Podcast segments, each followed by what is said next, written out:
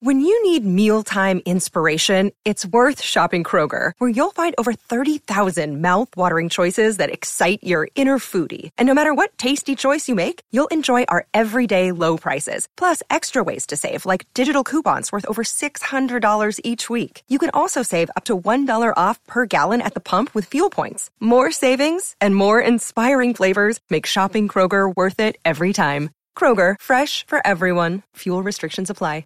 Mother's Day is around the corner. Find the perfect gift for the mom in your life with a stunning piece of jewelry from Blue Nile. From timeless pearls to dazzling gemstones, Blue Nile has something she'll adore. Need it fast? Most items can ship overnight. Plus, enjoy guaranteed free shipping and returns. Don't miss our special Mother's Day deals. Save big on the season's most beautiful trends. For a limited time, get up to 50% off by going to Blue BlueNile.com.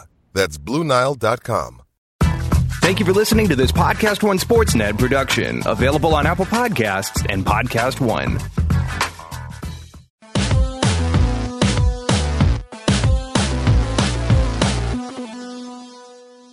Welcome to RealGM Radio. I am Daniel, we're your host, and so happy to have you with us for this episode. I was originally unsure if I was going to do one Thanksgiving week. I do really like it, but it's one of those times, as many of you know, that it can get away from you a little bit. But I found the perfect guest who was willing to do it, and that's Derek Bodner, longtime friend of the show and one of my favorite people to talk to. And the Philadelphia 76ers are one of the things I wanted to talk about most of this time of year. They've been really encouraging this year, and Derek is a great person to talk with about that. So he is a senior writer for the Athletic Philadelphia, covering the Sixers, and he's doing some draft work as well for the Fieldhouse, which is also part of the Athletic. And we go through the Sixers, you know, what's been notable this year, what we still need to see, Embiid, Simmons, Fultz, some of their role players, and it's a great conversation. This episode is brought to you by Harry's. You can get their awesome free trial set with that includes a razor, uh, their shave gel, which I love, at harrys.com slash realgm. All you have to do is pay for shipping. And then mybookie.ag. You go to mybookie.ag, enter the RealGM promo code, and you get a 50% deposit bonus on that initial deposit. This episode is a little shorter than most Real GM episodes. Long, long for a lot of other podcasts. It's a little less than an hour, but I think you'll really enjoy it. I hope you do. Thanks so much for coming on. It's my pleasure, Danny. You and I have talked about the Sixers a lot on various podcasts and just talking about the Sixers. And I'm so excited that now it's not theoretical in the same way that it was. I mean, we're going to talk about the future of this, of course, as well, but we have so much more actual basketball instead of like, oh, what they could be now, which I'm thrilled about. Yeah, we spent so much time talking about, well, you know, if Joel Embiid stays healthy. And to be clear, that is still very much an if. And if Ben Simmons can translate, and if these guys that you drafted with the expectation, or at least with the hope that they would become, you know, real star level players, there's some real evidence that that is the case. In Joel's Joel's case, I would say that he is there when he's on the court already. And in Ben's case, he's a lot closer to being there than you would have reasonably expected. And the fact that that path now to seeing that is so clear and there's so much less fog in the way of that. It, uh, it, it's quite an exciting time for a team that has been, you know, this fan base is unique in that they embraced the concept of hope for so long, and they bra- embraced it so wholeheartedly that for it to be paying off, it's uh, it's fun to see. What's also been striking, and we'll go through the players individually, but what I think has been striking to me is not necessarily the idea of oh Simmons delivering and all that. No, those are important, but more so the fact that I think we already have a clear vision for how Covington, Embiid, and Simmons as a trio can work, and that that has been as effective as it, as it can be this early is really impressive and also inspires maybe more hope than even the the positive impressions each one of those guys has generated individually. Yeah, and I mean you look at you look at that trio, Ben Simmons 21, Joel Embiid 23 I think now and Covington around 26. So they're your your trio not just for now but for for the foreseeable future. They're all locked into, you know, a couple more years. You've got two more years after this one for Ben, obviously four more years after this one for Covington, and, four, and five more years for Joel. So they're they're going to be here for a while, and you can already see schematically how that is going to work. That is your three, four, five of the future, and they're already effective. You know, it, it's it's hard with sample size at this point, but you're getting the point where those three on the court. I think the Sixers are like a plus 16 or a plus 17 in net rating, and you are talking now about 250 odd minutes. So there is something behind that number those three are working very well together. Obviously, right now Covington is on a, a little bit of an unsustain, unsustainable stretch. I don't think anybody expects him to, sh- no matter how many open looks Ben Simmons gets him. I don't think anybody expects him to shoot this well for the entire season. But defensively, that identity is already there, and, and Joel makes that identity crystal clear. And offensively, you're seeing how conceptually it will work. Yeah, and and that's what's been striking to me is more on the defensive end, and and that goes to cr- credit to all three guys because Embiid has been spectacular. That's not a surprise. We expected that. Covington fits in well as a man to man defender and a team defender. And then Ben Simmons has so much ability. And so we, we saw this with smart guys before, where we've seen it with players who are savvy basketball players that maybe they're shaky defensively at certain points, but that it's a lot more likely that they're going to figure it out. And with Simmons, the energy being far above what it was at LSU. I mean, I still think he can get a lot better on that end.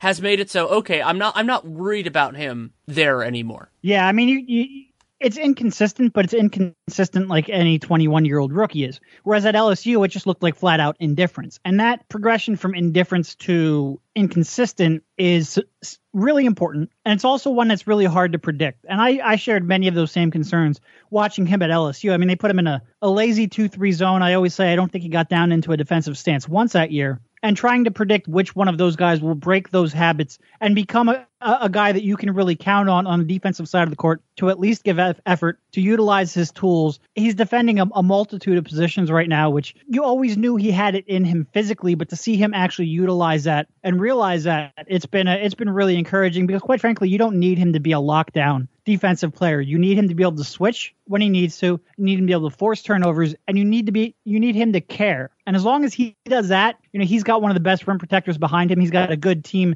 defender in Covington next to him. They will function well as a group defensively. Right. I've used the phrase before of reciprocal versatility, which is that if you have players who are really good defenders, all you need from the other guys, from the kind of the second tier, or third tier guys, is the ability to cover the gaps. And Simmons has already shown that ability at this point. I think he can get even a little bit better than that. He's been active in passing lanes, and maybe the biggest surprise for me defensively, because you always knew there was a possibility he was going to care, is that Brett Brown has put him on point guards at, at, moments in time, and there have been some stretches where he struggled, but generally speaking, he's been better than I expected there.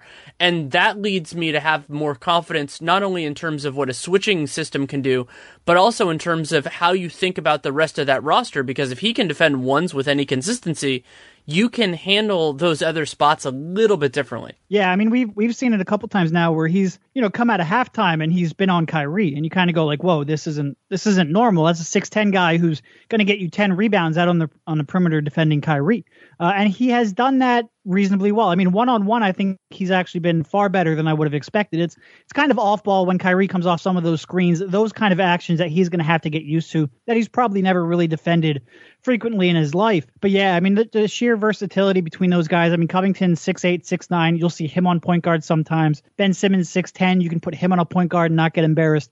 That, uh, that I mean, you're seeing it with Boston how you can really utilize that kind of versatility, scheme around that, and, and you use that to their advantage. The Sixers should have that in future years. So to have the numbers out there, we're recording this on Wednesday afternoon. Covington, Embiid, Simmons have played a total of 245 minutes together. 112.4 offensive rating, 95.7 defensive ratings. That's a net rating of one of six of plus 16.7. And remember that 95 defensive rating, 95.7. That's against opposing starters for the most part because that's when those guys play together. Yeah, and I, I mean it's been against a pretty tough schedule too, uh, a road heavy schedule, and even when they're home, they've been playing, you know, Boston and Houston and Golden State. Like they have, I think they just played their sixth game at home, and a lot of those are against really good competition. Some of them not. You've got Atlanta and Indiana and, and Utah in there as well, but they've played a they they've been tested so far. I think for the most part they've held up. The big concern for them is still going to be and, and will be for the foreseeable future holding up when Joel Embiid's not on the court. But quite frankly, that's happened so infrequently this year, at least compared to our expectations that uh, you know they, they could end up finishing with a top 10 defense this year and it wouldn't shock me at all even with their youth you've watched a lot more of him than I have, but I've been a little bit frustrated with Richaun Holmes, and I've been thinking about, you know, the idea of of what you want in a backup center for the Sixers is different than other teams, partially because Embiid's health is going to be a concern to a point. There's nothing he can do to assuage shot. That's just when when a big guy's had foot issues, you want to have that. But I've been thinking more in the the last couple of weeks about having a capable defensive center just so you can kind of keep your schemes close enough to the same. And you don't have to commit a ton of resources to it, but even the idea of just using something to make sure that you line that up because having somebody in that role, whether Embiid is healthy or not, would give them a stability defensively that could really help them long term. Yeah, I, I, share your disappointment in Richaun. It's it's kind of been a, a disappointment for a couple years running now because you see the athleticism and you see the effort he gives, even defensively, and you say, okay, you should be able to make that into at least a good enough bench defender. And so far, that just hasn't been the case. He's out of position quite a bit. Um, his reads defensively just don't seem like they're sharp enough. The NBA is an interesting game where you get a point guard who can just get you leaning in the wrong direction, and that can be a cut to the basket for a layup. And Richaun gets bit by that a lot. Um, he goes for blocks that, quite frankly, he has no chance for. He's just there's a lot of tools that he hasn't put together. And you look at him now, and he's you know 23 or 24 years old. You wonder how much that's going to click long term he's an interesting spot because he has this year and one more year remaining on his contract. And then, you know, you're going to have to commit some money to him. I'm not sure exactly what that's going to be. I think a lot of it probably depends on how much playing time he gets over the next year and a half. But you do start wondering, you know, if you get, let's say, the Lakers pick, and the Lakers pick is top five protected, meaning the Sixers get it well, it's it's a weird protection. They get if it lands number one or if it lands after after number five. So you start looking at who might be there, and maybe it, it ends up conveying at six, seven, eight in that kind of range. And the best player is a center. If you can get a, a, a real, I don't want to say defensive anchor, but a, a, defensive upgrade at that position to put behind Joel, do you consider that? And that's something where it's an odd question to ask because you have Joel Embiid, you have still Jahlil Okafor. Some days I forget that, but you still do have him on the roster. You have Richaun Holmes. You just got rid of Nerlens Noel you never would have said, you know, maybe we should use another lottery pick on a big man. That's just not the way you expect when talking about the Sixers, but it might end up being the case. And this draft, especially in that area, we don't know exactly where things are going to fall, has a lot of guys that could be potential fits, like Robert Williams from Texas A&M, if he's in that area, Jaren Jackson Jr., who I watched at Michigan State, Wendell Carter, all those guys are probably better suited actually at least in the early days to that kind of a Sixers role where they're playing in the small they're playing in the small spot. And then if they end up deserving something bigger you probably trade them because as long as Joel Embiid is healthy you're, you're not I doubt those guys are going to jump him. Like that's not there.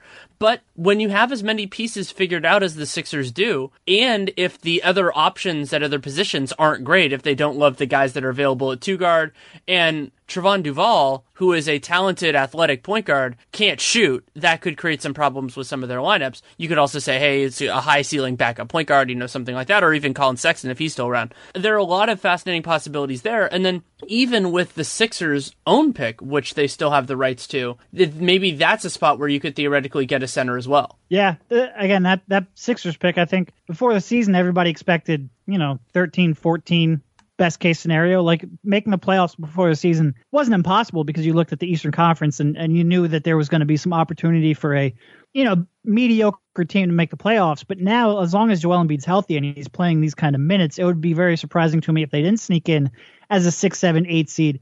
So that draft pick, you end up looking late teens, early 20s. And yeah, at that point, you could certainly start looking. I mean, the, the possibilities, Sixers are in a great spot because if Markelle comes back, Markelle Fultz comes back, you know, you've got four starting positions locked up. Well, assuming Markelle Fultz looks like the prospect we saw at Washington, you have four long term starters locked up. You're really just looking for that one more wing player probably a two guard who can who can play off the ball well and and defend his position and then you're looking for depth, and it just opens up so many opportunities, along with, like I said, Richaun's maybe less than stellar defensive play, where anything really could be in play with either of those two picks. The biggest surprise for me with the Sixers team, speaking broadly, has not been that the line I'm calling the Simmons Embiid Covington SEC. That's the I'm using it in my head. I went through all the other acronyms, and that was the one I liked the best. But like it better than Feds. There we go. But so that gets into to what I wanted to talk about, which is Saric actually fitting with those guys has been shocking to me because first of all, I've questioned his jump shot. You know, he's I, I love the way he plays, but I just never thought he was going to, uh, at least at this point in his career, have a reliable jump shot. We're still small sample size. We're still doing with that. But defensively, that combination has worked well too. And so you talked about the idea of, oh, well, you need one more guy. There's a shot. I don't, I, I'm still not sold on it yet. Those guys have only played, I'm looking it up, 144 minutes together. They've been great in those 144 minutes. But the possibility of Saric, Simmons, Covington, and Embiid being four of your starting five is fascinating to me. Yeah, and I mean, there, there are a couple things. First of all, I, I wonder if maybe just the, you know, Redick, Covington, Simmons, and Embiid grouping is so strong that that's why, like, Saric might not like have like the real like he, he's the Zaza He's a Zaza Pachulia. Pachulia. Yeah, yeah, yeah. I will say, I think defensively, I always thought you'll you'll maximize Ben Simmons most playing him at the four, and theoretically, I still think that's the case. Obviously, I think you know his rebounding and transition pushing are one of his real elite skills. You want to maximize that. He's still grabbing over nine rebounds a game. It hasn't affected him by putting him on the perimeter a little bit more defensively. So if that's the case, it opens things up with Saric, especially if he's going to shoot 35, 36, 37% from three point range. And that was one of the things with his, his game last year. Yeah, he made a strong push for rookie of the year towards the end of the season, but his jump shot really abandoned him. Well, he came out and he's he shot okay from three point range. For a while, he was over 40%, fell back down. I think now he's in a 35% range. That's still an improvement. He struggled a little bit in other aspects of the game, you know, particularly shooting inside the arc. He's just he's got such a serious athleticism disadvantage that I think it's hurt him a little bit more now when he's much more of a spot up guy and attack closeouts guy rather than somebody that you really put put the ball in his hands and ask him to create a little bit more frequently. I do think he's still struggling to find his role a little bit, but if Ben Simmons can defend the perimeter and I think right now it's pretty clear he can and that's not going to really hurt his transition game all that much and Saric is going to make that three-point shot. You give it a little more of a look than maybe you otherwise would have, especially when Saric is, is struggling outside of that shooting to uh, to start the season because his his effort and his intensity really is fantastic. He doesn't have the ball in his hands to put up big assist numbers, but he's clearly capable of making the right read and making a creative play to move the ball around on the perimeter.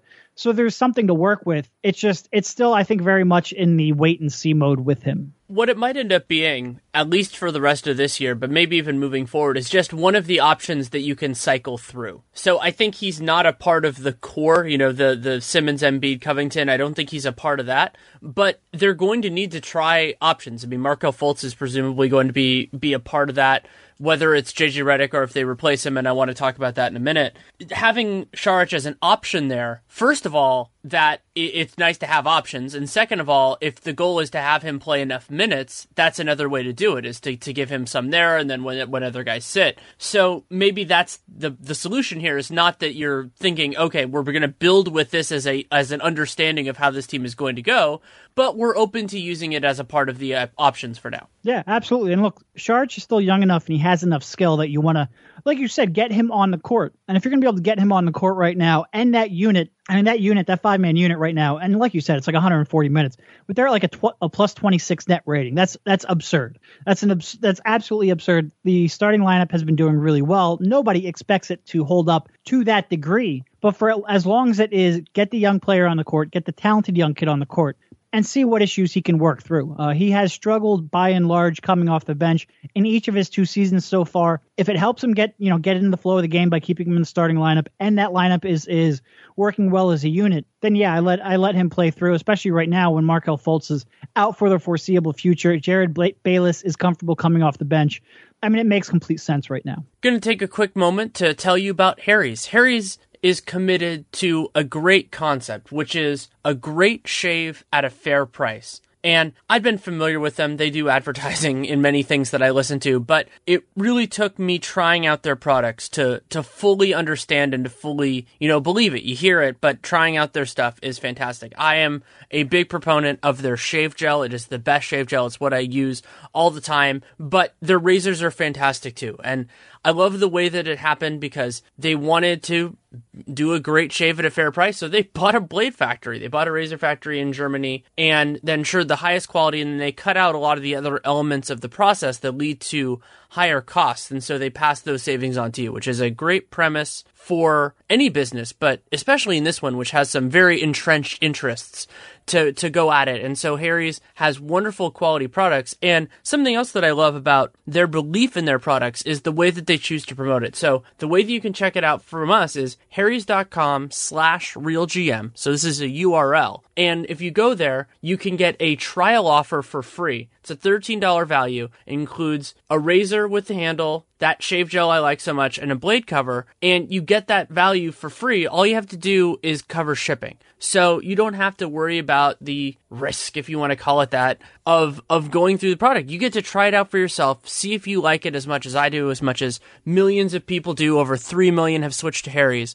And hopefully you like it as much as I do. And if not, all you missed out on was a little bit of shipping. But I am a believer in their products. I have been using it since the first time they sent it to me. Whether whether it's just great. I mean, it, it's really high quality stuff. Get a wonderful shave consistently. And now that I'm on camera more, that is something that really does matter to me. So again, you can check it out with that free trial offer. You go to harrys.com slash realgm. Tells them you came from us. You get that free trial set to just cover shipping. Again, one more time, harrys.com slash realgm. So there are a couple different ideas, some of which Nate Duncan and I have talked about on Dunked On that I wanted to run by you just because you see the team so much more than we do. And the first one is an idea that Nate posited last week, which I agree with as well for at least for the time being, which is do Simmons and Embiid in particular, and you could put Covington in here if you want, is their chemistry so good that you want to keep them together and avoid staggering them? It's a good question. They have been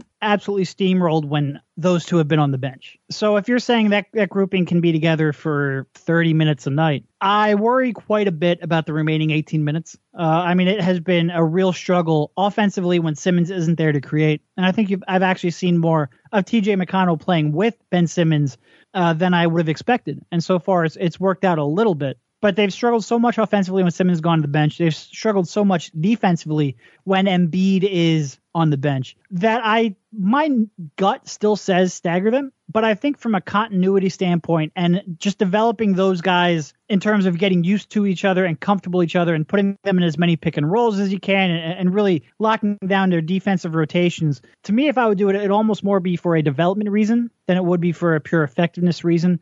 It's a it's a tough call. I mean, ultimately, I think the end the the right answer is you just need better production from your bench. And right now, the Sixers backup wings, their backup center, as we've talked about, just haven't been good enough. I'm not sure ultimately there's a way to scheme around that. But, uh, you know, it, certainly I want to maximize how much those guys can play together, if for no other reason than getting them, you know, accelerating their their comfort level with each other. The other reason why I'm a big supporter of it long term, not as much for this year. I think you're very right on the idea that they they don't have the right other pieces to to fill in those roles. So if you're going to say, "Hey, if you guys get 15 minutes a game, figure it out," they, they don't have the personnel to do that. Is it actually opens things up in terms of how they use these remaining assets for the rest of the roster that are going to be bench units. If you have the idea of okay, because if you get if you're going to do a stagger, let's say let's say we're thinking about Simmons defensively as a four. I mean, offensively his role is very different. That's why I separate these two things. If you stagger, what you're looking at for your number one big off the bench you're looking for a guy that can play with either of them. If you don't stagger them, you're looking for a guy who can play. And you then you can figure the rest out from there. And while it will lead to growing pains in the early days, and that's more likely actually the early days of the 2018-19 season rather than the days now because they're not going to make those adjustments this season. I actually think that works better because then you can say, "Hey, this guy can play. Maybe we even get into that right." And then that's when like you think about the best reasons for a team to use a bench mob. Like I think back to those Sacramento Kings teams, there are numerous other examples of this, is when you cannot replicate what your starters do on a second unit. When you can't do that with other people, then you do something totally different and you make it work. Yeah. No, I mean, it, it is something to certainly, you know, certainly consider. And like I said, this year, develop chemistry. Future years, hopefully you have some someone a little more, you know, a little more competent behind behind Embiid, and, and that works out a little bit better. And look, when you add Markelle Fultz into this equation too, that's another guy who can really, you know, ultimately I think he's going to end up being your starter.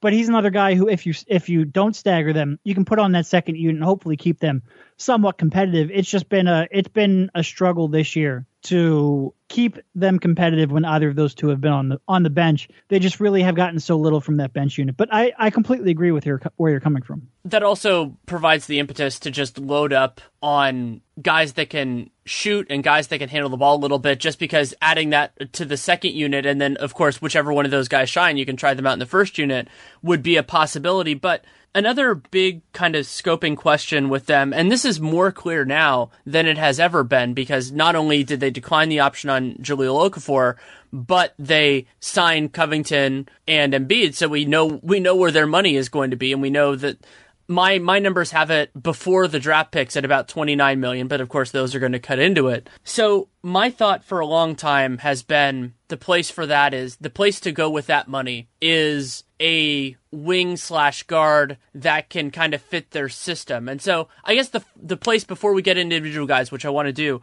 is that still what you think of as the great the greatest use of that money? Oh, for sure. And I mean that, that's a pretty good class coming up that has that. You can dream big if you want with a guy like Paul George. And the Sixers are an interesting spot because if they ha- can clear another 10 million or so in cap space, that combination of youth, money, and hopefully a playoff berth is at least gets you, you know, a talk. But even if you go down the list, Avery Bradley in the season he's having, really good fit. Uh, a guy like Danny Green, another interesting guy that you can certainly have the money for. There's a, a, bunch in that archetype where I think you can go and and make a play for. And that leads me into the other question, which is the three guys that I, I think of Paul George as a separate tier, and it's kind of like if you can get him, even though he's you a little bit older, him. if you can get him, you're get him. So then, and you and I have done this in draft circles before, but so the other three guys that are, are a lot closer to each other are Danny Green, Avery Bradley, and Kentavious Caldwell Pope. All three of those guys, assuming Danny Green declines his player option, which he will, are going to be unrestricted free agents, which is also very important to this. And so, in all three of those circumstances, particularly with Green and with Bradley, their current team is going to be a serious contender. I mean, I expect Danny Green to resign. But so for me, where you start with this is the conceptual question first, which is if all three were available, and let's say money's the same, even though it's obviously not, who do you think is the best fit and how different are they? Are would you be happy with any of the three? You know, I think the best fit. Well, I mean, I want to say Avery Avery Bradley would be my number one of that group. Certainly, I, I trust his shot a little more. I trust his man to man defense quite a bit. Uh, he doesn't have quite the size and the length that you would want for a switch one through four scheme, but he can. I mean, he can. He, he can really d up, and I think the this is one where area where I think sometimes the defensive metrics that we sometimes rely on don't entirely, you know, capture, I think, what he brings on that in a quarter, or at least haven't over the last two years. I think he would be my top target. I would say Danny Green, but he's a little older. I think he'll be, what, like about 31 at that time. But his game, I think, fits in just as well. And KCP is, I'm still on the, if you get KCP more wide open looks, he's going to shoot really well from the perimeter. It's never really materialized yet, but he's also never had the shot creators he would have like Ben Simmons here. You know, he's a guy that you would take a, a little bit of a gamble and I still really like him. I still really like his defense. I'd like that shot to be a little more consistent, but I also think there's quite a bit of noise because he's taking some really tough shots. You know, I think all all three of those are reasonable targets. There's always going to be that question, well, do you roll over that cap space in 2019 when the cap's supposed to jump up, you know, another 7 or so million, so you, it's a little easier to fit a, a 35% max under that uh, and do you go out and try to to pursue the big guy like like Klay Thompson? It is a risk when you have you know, one of the things that make team building with Joel Embiid tricky is you just never know how many miles are left on those tires. And you hate to think of basketball like that, but certainly any elite player, there's a risk that it could be taken away from you. But certainly somebody with that kind of a, a, a history, if you can uh, realistically build a team that could be close to contention, and with another year of development from Embiid and Simmons, you know, and, and a year of development from Fultz, I don't think you're a contender. I don't think you're beating Golden State by by any means. But can you, you know, can you toss away a 50 win, a 55 win season if you can go out and get a guy like Avery Bradley who might complete the roster so perfectly? It's a it's a really interesting question. I'm not entirely sure whether or not I want to wrap you know so much to plan around a, a low probability like you know somebody in 2019. It's an interesting thought. I would really like Avery Bradley. I'm just not entirely sure what he's going to cost on the market. My big concern with 2019 is the issue of supply. So, first of all, Klay Thompson might be eligible for a designated veteran extension. It's also entirely possible he doesn't get it. But you basically in that class to me You have Kawhi, who's the, like the, the dream of dreams, but I don't think that's realistic. Jimmy Butler, probably unrealistic. It seems like he's going to go back. Klay, very unrealistic. And then outside of those guys, it's really narrow. Khris Middleton is yep. possible, but he's a little older, and he's he doesn't have the kind of switching onto ones element of it that I think you would like. And then there isn't really anybody else that that truly fits that bill, at least for right now. I mean, then you're starting to get into like maybe like a Rodney McGruder or something like that, and then you're that then you're starting to, to worry yeah, about it. And and I different class. And I'm really happy that you brought up the idea of the risk consideration with Joel Embiid. I think that has been underappreciated in this, which is first of all, he's better now than I think a lot of people expected. So that's important. But also, you don't know how long you're going to have it. And so you push it while you can. And also, signing that player this year, meaning 2018, so signing them this summer, that means you're making that commitment and theoretically if something bad happens that commitment will be over sooner in the idea in the like the worst case scenarios then you can figure out where you're going at that point if you wait until 2019 that person is going to be signed for a long time. That person is going to be a part of it. And maybe in certain the high end guys, you could say, oh, well, you'll make it work either way. And that's completely true. But I'm just a, a, a supporter of it, especially because the supply is there. Now, if I were looking at a different position like point guard, where this class is, is shaky and there isn't really anybody who's a good fit for the Sixers, then you start to think about this a little differently. Because, you know, like if, if they're looking for a one, then maybe Kemba Walker next year or Eric Bledsoe or somebody like that but that's not what they're looking for. They're looking for more of a, a, a combo guard that is defensive and then off ball. Yep. No, I mean it's it's to me I would I would seriously pursue Avery Bradley. He he to me would be the target of those of those three that you mentioned. Just because I mean you know he'll be 27, shooting the heck out of the ball from the perimeter, and we all know he can he can man up defensively. He would you know he would complete the starting lineup again, assuming Fultz comes and plays like the Fultz we saw at Washington. And the great thing about this discussion is we don't have to actually make these decisions until we get a lot more information on who these guys are and how close they can realistically be to being a you know a, a real factor in the Eastern Conference. We have a lot more time until we get to that point. And it might take a lot of that time to figure out really where where we are with Markelle Fultz. You and I were both incredibly high on Fultz as a prospect, and I still am in terms of his ceiling. Like, you know, it's hard to know, at least at this point, how this affects it. But I want to take a moment to talk about why that was the case. And so for me with Fultz, especially with the Sixers, which was a fit I'd been in love with for basically since I saw Fultz play at the Hoop Summit the year before, which is the idea that he reminds me of Kyrie Irving in that he can function on and off the ball. And that's exactly what you want with the Sixers because that's also means with his handle that he can attack closeouts. So if Ben Simmons finds him and the guy closes out too hard, he can then create a look off that. And so I think that as a one offensively, he fits in well with Ben Simmons, with a Giannis or somebody like that. And it just so happens the Sixers already have that guy. Yeah. No, he conceptually, he's still, I mean, everything we said pre draft still exists. It's maybe a little bit harder to see. There's a, a, a fog maybe hanging over Markelle Fultz right now that you have to kind of shake off. But there's no reason for me to believe that upside has changed it's just how do we get him back to that player that he was, whether that's changes he made in his jump shot over the summer, whether that's a shoulder injury. All I know is that the Markelle Fultz we saw for four games before he eventually shut it down is not the guy I scouted. It's not even a reasonable facsimile of the guy I scouted. And until we get to see him on the court with Joel and with Ben and with Covington, it's really hard for me to make any kind of a you know any kind of a long term statement. And that's the prudent approach. And and one part of this that gets frustrating for me is I mean we're both in a business where where where you have to produce a fair amount of content, but it's also true that if the Sixers don't have to make a decision right now, we don't have to make one now either. We can just yeah. say this is where things are. This is kind of and, and with Fultz, I would say the question that we should be talking about is where does this need to be by May, by June, in order for them to make a decision? And that's a conversation that you can have. It's like, okay, well, they'll need to see, you know, can he be can he be healthy at that point? How does his jump shot look? Does he have confidence?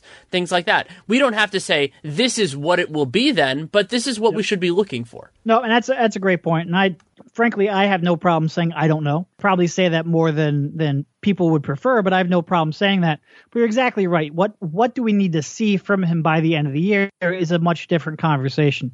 And you know, really, you just need to see that he is back to he's comfortable taking those jump shots. Three point range, NBA three point range is something that is in his future, and that he's showing a little bit. You know, he's getting used to the fact that he's not going to have the ball in his hands quite as much, and he's not going to be putting as many middle pick and rolls. And it's really just getting used to that role and embracing that role and getting that jump shot back. As long as he does that, then I think the, then I think you have him penciled in as a uh, as a key part of your future going forward. Going to take a quick break to tell you about my bookie. The holiday season is one of my favorite times of year in terms of sports. Not only is it NBA season, it's a little bit different now that we're earlier in, but also wonderful time for football, professional and college, and for hockey. And so you can make it a little bit more interesting and hopefully make some money yourself by using my bookie. And so where you bet is just as important as who you're betting on. And so you can go to my bookie and they have lots of different options for you. You can do play the money line, you can play sidelines, you can do total. And my bookie has super fast, reliable payouts when you win, which is a great thing that you're looking for if you're choosing to wager on games. And they have odds on every matchup and a, and a, great mobile site, which makes it easy to do on your smartphone. So for convenience purposes, especially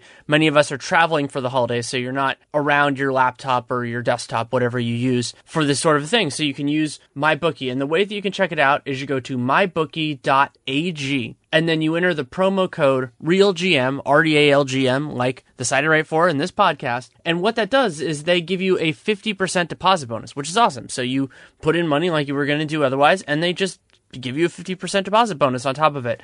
And that also, of course, tells them that you came from us. So it not only gives you more money than you would have had otherwise, but it, it tells them, hey, that, that tells them to keep advertising on our show, which we obviously love. So again, you go to mybookie.ag and then it's a promo code. The promo code is RealGM to get that 50% bonus. MyBookie, you play, you win, you get paid. Let's talk a little bit more about kind of Embiid and where he fits in because what what has always fascinated me with him is the combination of two disparate attributes offensively and defensively. So to me defensively he has defensive player of the year potential. I don't think you dispute that. No, not at all. But then offensively meaning he, not at all that I don't dispute it at all. Right, right. Yeah. And so, and so, but then offensively, I think he can check a couple different boxes. At first, I hoped that he could be more of like that high usage high usage big man, and he certainly was that last year and has been for moments of this year. What I'm more hopeful of now is that he can be that when you need it, but that he could also be more of a change of pace. Like the guy, like the fact that he can hit trail threes is fascinating to me. Like the, the, that sort of a thing where it's you're not feeding him every possession, but that he can take advantage of the opportunities when they present themselves, and that is a very, very valuable player. Yeah, and that is sometimes it, it sometimes looked really good like there's been a lot of pick and rolls with Embiid and Simmons that look really good. Sometimes he takes maybe a little bit too much time to gather himself after coming off of that pick. Um, it's still a little bit of a work in progress. He's a little more comfortable posting up uh, than he is right now as a pure pick and roll player. But I think that is going to be a, a, very big part of his future, especially because you have such a game changer and a pick and roll player in Ben Simmons.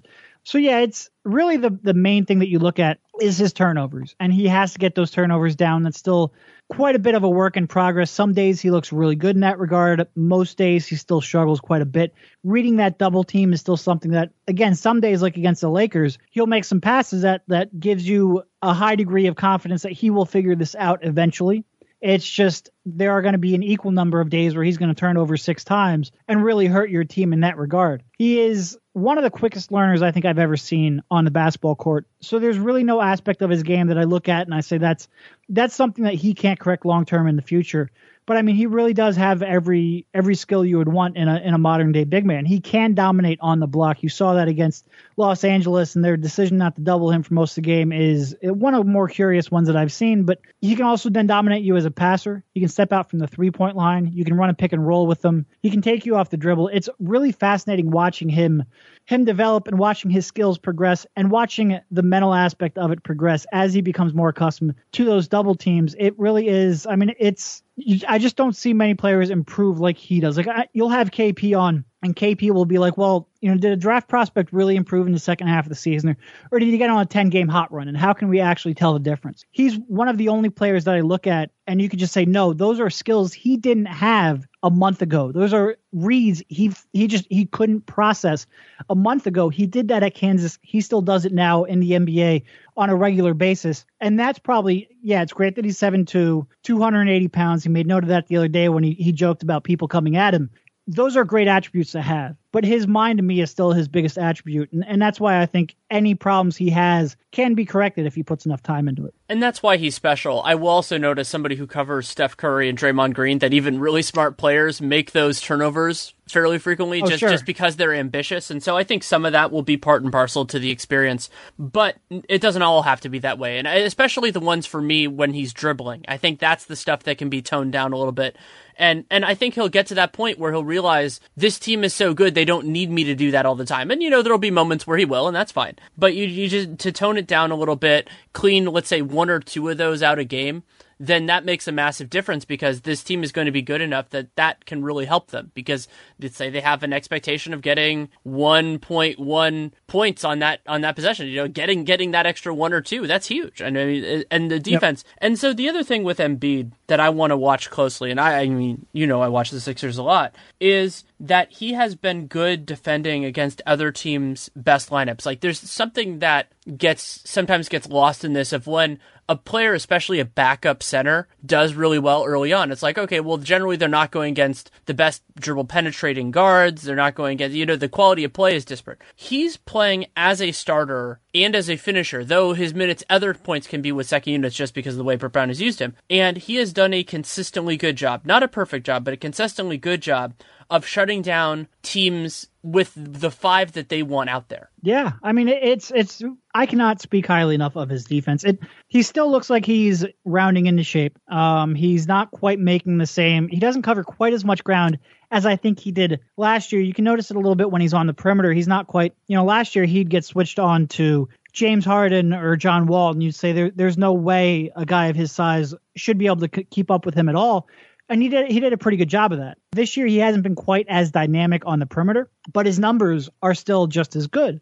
And you look at some of the reads he makes defensively, the rotations he consistently makes, and that to me is the biggest thing with Embiid. He has a consistency to him on that end of the court that a guy with, you know, what is he, 50 games into his NBA career, maybe 120 games into his basketball playing career, that a guy that missed that much time and has played in that, that few amount of games has no real right to make. And when you Yeah. combine that with his size and his strength and the ground he can cover, it really is. I mean, it's, you know, he comes out and he has a bad night offensively. He still, by and large, dominates the other half of the game. And that to me is why he is so special. It, it, the Sixers land has kind of got embroiled sometimes in a debate of who has more upside and Embiid and Simmons. And it's great that you can have that conversation and not be ridiculous.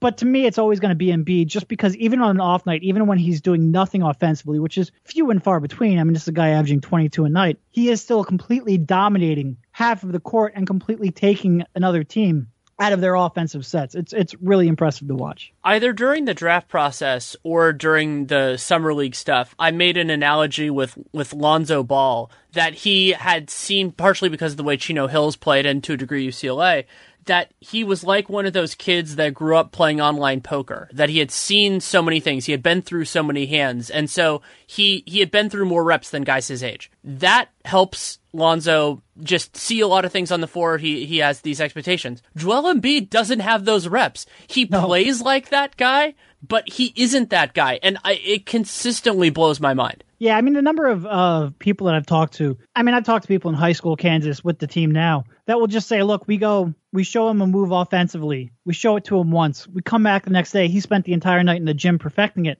and he looks like a ten-year vet pulling off that move. Like they've never, almost never have to show him something twice, and that ability to pick things up on the fly and to be able to make those reads in game situations, it's, I mean, something that great players have, and it's certainly something that I put in uh you know, put in his balance sheet as a a real weapon he has going forward. I don't want to spend as much time with Simmons, partially because we're both busy people and we have things to do. But with Simmons, the question that I want to ask you is: wh- Is there something that you think people who watch him less frequently might be missing with how he started this season? Well, I, I would have said the defense that we brought up earlier, just because I think the reputation for him was out there, and quite frankly, deservedly so, that he wasn't a guy who was going to really give effort defensively. And I think that perception is probably the one where if you don't watch him day in and day out, you might still think that is the case, and it has very much not been. I think one of the things that surprised me is is people like lose their mind when he finishes at the rim with his right hand. They go, "Oh, he's ambidextrous." Like, no, that's what he's trying to do. That's his strong hand. But he's right. He's people, right-handed. He is right-handed, and I still think people don't necessarily realize that. And shout out to Kevin O'Connor,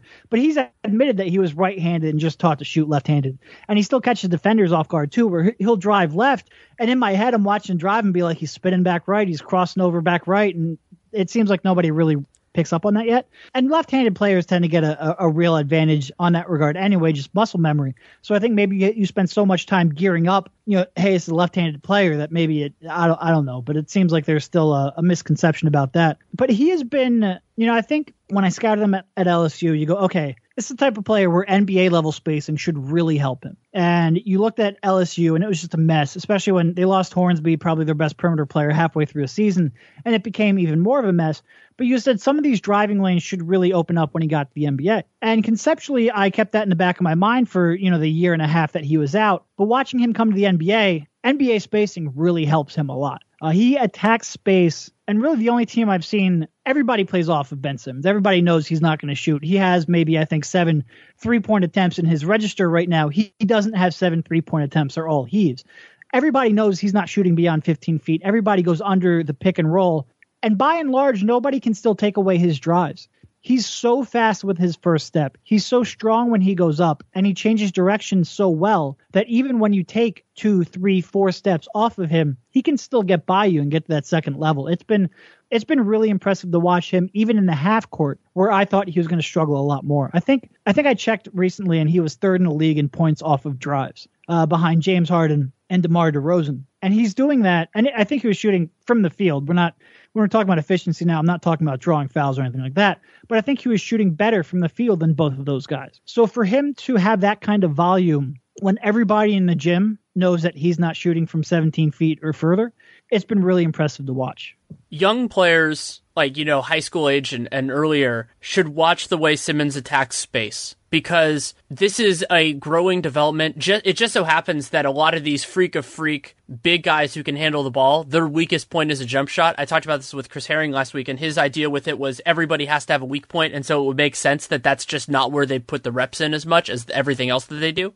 But whatever the cause of it is, you have to figure out the next point is you have to figure out how to attack that because if you're satisfied with the 15 footer, then you're not doing as much, not only just in terms of that being a low value shot, but in terms of getting to the free throw line, getting other teams in foul trouble, creating havoc defensively, all those sorts of things. And Simmons friends does a better job attacking that space at this age than LeBron did. He does a better job of it than Giannis did. And both of those guys do a very nice job at this point in their careers. But that's what's so encouraging with Simmons. He's still incredibly young. To see him do something that is generally very hard. And I mean, he grew at that even just in the two games against the Warriors. Like the first game, he couldn't really get into a rhythm because Draymond knew how how tight to get back on him, basically to give him space, but then not not concede it the whole way.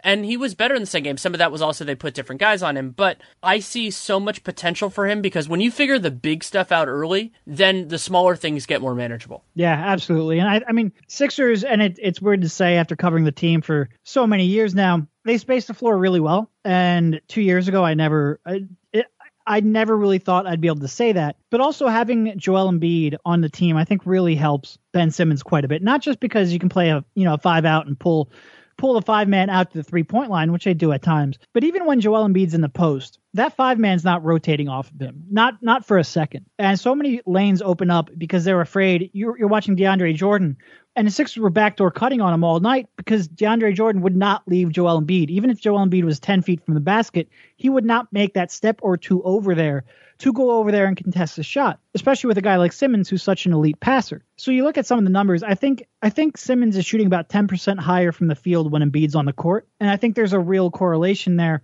on why that is. And they that's just one of the, the many reasons why those two play so well off of each other. This is probably an unfair question to give you blind, but I've talked about it a little bit with Sam Vecenie, and so I'm going to do it anyway. Knowing what we know right now about this class and the next one, and actually now this gets more complicated because not only of the lottery restrictions, but the age limit potential. Would you rather have the let's say somewhere between six and eight, so six, seven, or eight pick from the Lakers this year, or the Sacramento's unprotected oh, pick next year? So Sacramento has been really bad. And I don't have any real faith that they are going to improve substantially.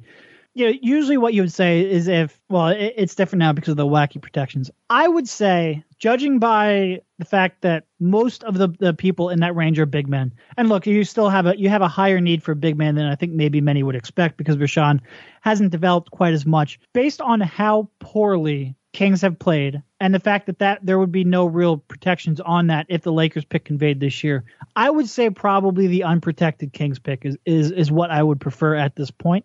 You know, obviously the dream is alive that the Lakers pick could end up number one, and I give the Sixers credit for putting that protection on there because Doncic would be an absolute blast to watch on his team. I'm not sure, you know, I think right now most people would probably have him number one. There's still a lot of basketball left to be played, but you know, conceptually he fits very well on this team. So that that's probably the dream. But outside of that, I think I'd be okay if the Lakers pick conveyed this year and the Sixers got that unprotected Kings pick.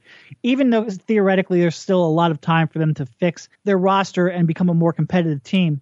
I'm just not sure I have any real confidence in that organization to do so. But I also, it's also hard to say because I don't really have a strong grasp of what that 2019 draft class is going to look like. Right, I think that's a big factor in this, and also, yeah, just just with lottery reform and everything else, I just need to really see kind of where it's going. But the reason why I wanted to ask that is, I think the last question is after you and I talked about Markelle Fultz's fit with the Sixers a lot last year, it feels like we can make dreams a reality at certain points on this podcast. so what I wanted to do was, let's say the the Sixers getting the number one pick is out of the question. Who in that range, from six to eight, that from what you've seen so far, which is probably not a ton, just because there hasn't been that much that has been played yet. Who from that group sounds like somebody that would make the most sense with with the, where the Sixers are right now and where they're going? It's a good question. Up, and I will say, you, you, you joke about making dreams a reality, but it's amazing to me that I'm sitting here and I don't know. I haven't watched. I can't. I can't. I can't tell you how little time I've spent thinking about Markelle Fultz. And you talk about that, and that's you know making dreams a reality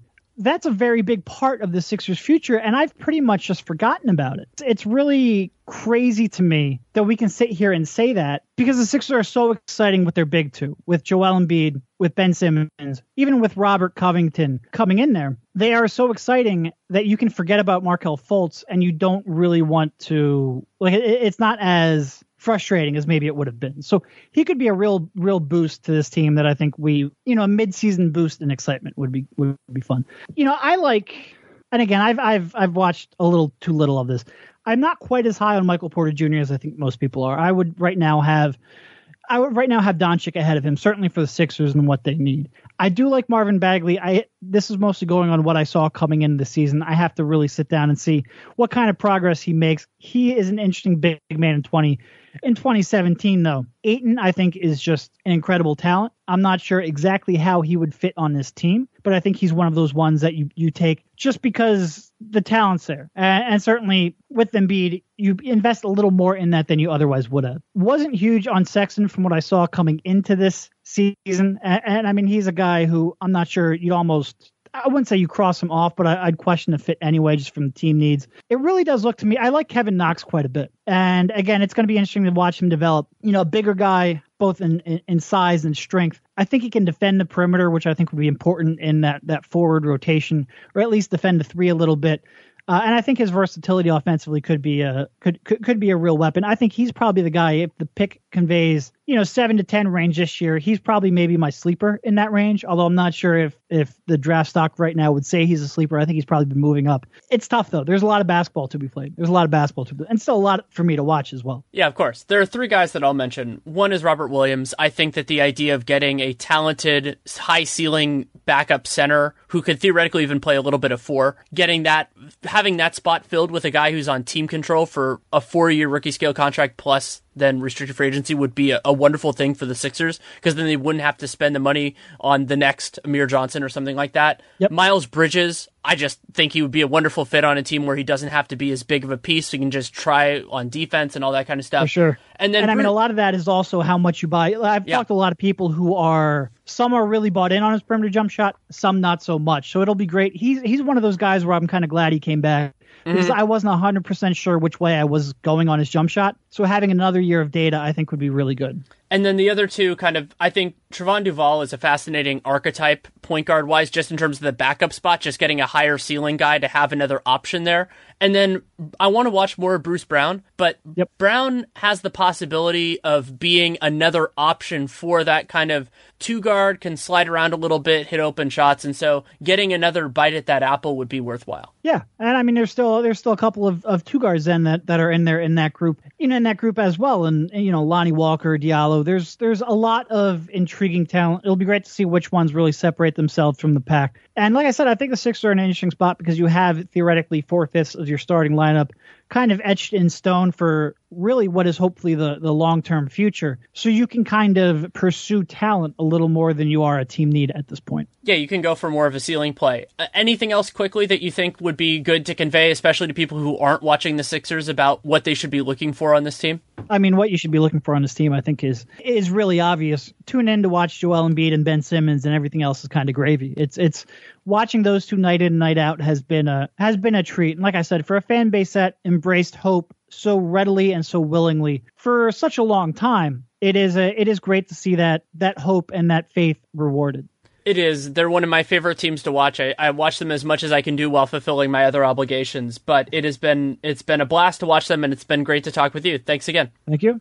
Thanks again to Derek Bodner for taking the time to come on. You can read him at The Athletic Philadelphia and The Athletic College Basketball when he puts work there. You can also follow him on Twitter at Derek Bodner NBA. That's D E R E K B O D N E R NBA. Thanks again to him for taking the time to come on. Really do appreciate it, especially on, on some pretty short notice. I was thinking about whether I wanted to do an episode, reached out to him, and we turned it around fairly quickly. And I love talking with Derek; It's one of my favorites. And so to have the chance to do it right at the right time, and I felt good that it wasn't a jinx because after our recording, they did end up beating Portland. And for whatever reason, I'm vaguely paranoid about that at certain moments in time. So I really do appreciate everybody. I mean, Thanksgiving, you think about all the, the the positives in your life and for me I'm fortunate that there are many. And a big part of that is everyone who helps make this show what it is. That includes the guests that includes my support from Real GM Chris Reina and everyone over there and then CLNS Media too Nick Gelso and really everybody at CLNS Media. They've been such a wonderful partner for this show. And all of you. Listeners are an incredibly important part of this. It's a show that's been going on now for years. I appreciate the word of mouth that everybody has shared and their feedback so Danny Leroux, NBA at gmail.com, at Danny Leroux. Email's way better because it shows up in my feed. I do get stuff frequently as my standard promise here. I if you take the time to write it, I will take the time to read it. I can't promise I'll respond, though I do try. And if you want to support the show beyond that, which I do appreciate, leave a rating, leave a review in the podcast player of your choosing. It's great if it's iTunes. If it's not, that's fine. You can also subscribe, download every episode. Those are big things to do with this show or any other. And you can also check out our sponsors. For this episode, that is Harry's. You can try out their their free trial set, which is awesome. Go to harrys.com slash realgm. It's a $13 value. All you have to do is pay for shipping.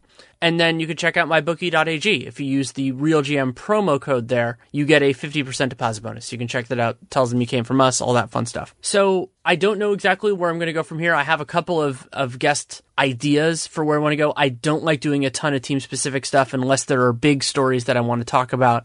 But there's so much going on in the league, and of course I'll get back into college stuff too when the when the need presents itself. I have watched a few games so far this year, not as much as I want to eventually, but enough for right now. So going through all that kind of stuff, it'll be a really fun road. If you want to support me, lots of different ways you can do that. Have a couple new pieces at Real GM. Have one in the offing right now as well. Then wrote one on the Eric Bledsoe trade. Also, dunked on, of course, Warriors Watch My Warriors podcast, writing for The Athletic, done some stuff for the sporting news as well. And my book, 100 Things Warriors Fans Should Know and Do Before They Die, is available through local bookstores, hopefully in your area. Amazon, Barnes & Noble have it as well. And you can also get the, uh, there's a Kindle version, and there is like a PDF ebook version on Triumph Books, my publisher's website so you can check that out. And yeah, it's it's it's phenomenal. It's been fun. I've done a couple signings already. I'm doing another one on December second, I think, up in Petaluma. So that'll be fun. And yeah, thank you to everybody who has helped make all of this possible. It is a thrill of a lifetime to be able to spend as much time as I do focusing on all of this stuff, be able to talk and write about basketball and be able to make a make a living doing it. I really do appreciate that. So, thank you so much to everybody for your part in that. Take care and make it a great day.